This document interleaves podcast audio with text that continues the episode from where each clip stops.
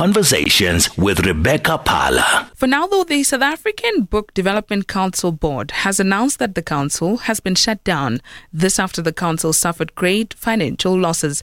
The SABDC has said it was promised funds by Minister Nathi Mthethwa's Department of Sports, Arts and Culture last year to be able to implement the National Book Week. However, the funds were paid late, and by then the damage had already been done, and as a result, the council has had to close its doors.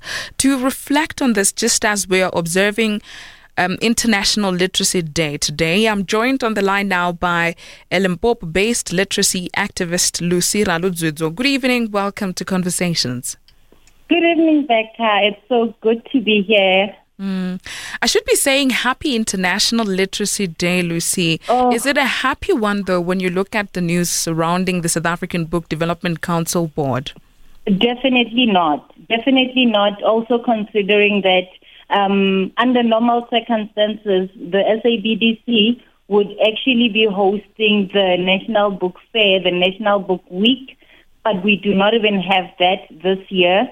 Um, even though there were limitations with COVID, but we do not even have any kind of awareness about um, uh, the International Literacy Day because um, we are closing down. Mm. And I imagine it, it then means some people will be losing their jobs, though I understand the bigger part of the people who were working with the council were um, on a voluntary basis. Yes, definitely. And it, it, it beyond people losing their jobs because it's mostly volunteers, as you have said. Uh, most of the staff was not paid um, for doing this work. It was just volunteers that are passionate about literacy work and just the LIS sector as a whole.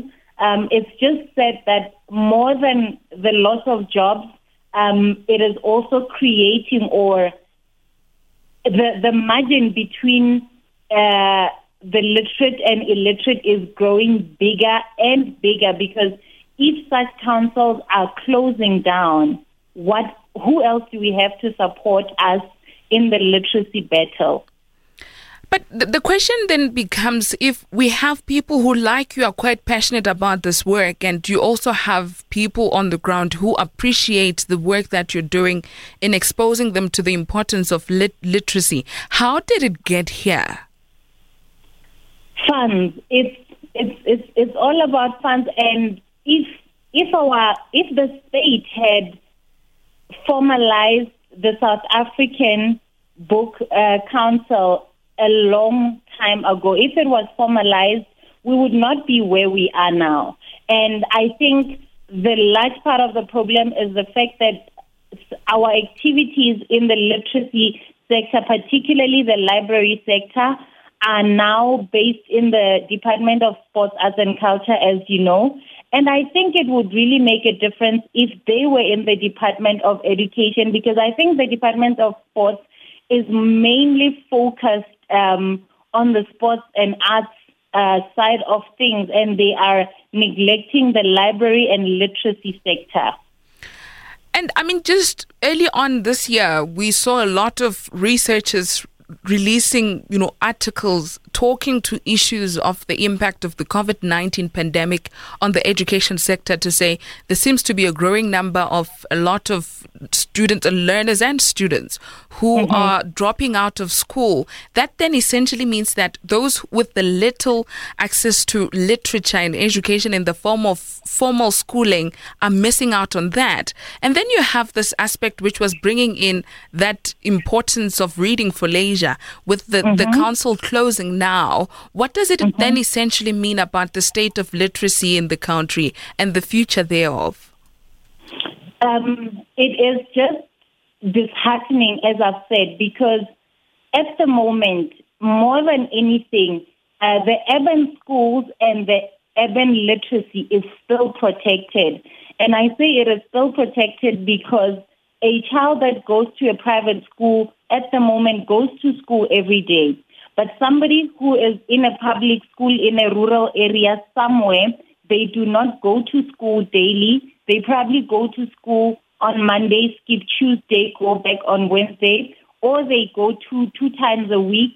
You can imagine the gap that is being created between the two schools you know, already there is a gap by virtue of the other being private and, you know, having resources, the other one not having resources, depending on organizations like the council, the, the South African Book Development Council.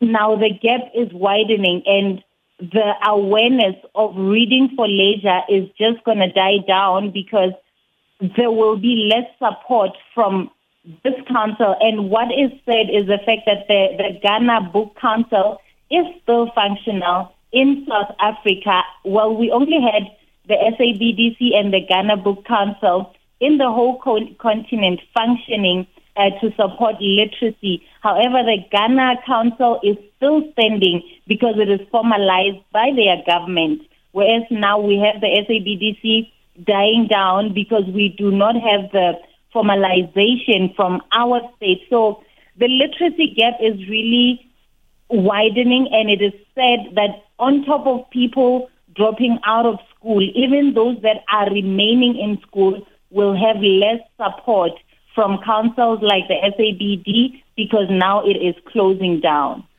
All right, Limpopo based literacy activist Lucy Raludzwidzo, thank you for talking to me tonight. Thank you so much, Rebecca. Thank you. Conversations with Rebecca Pala.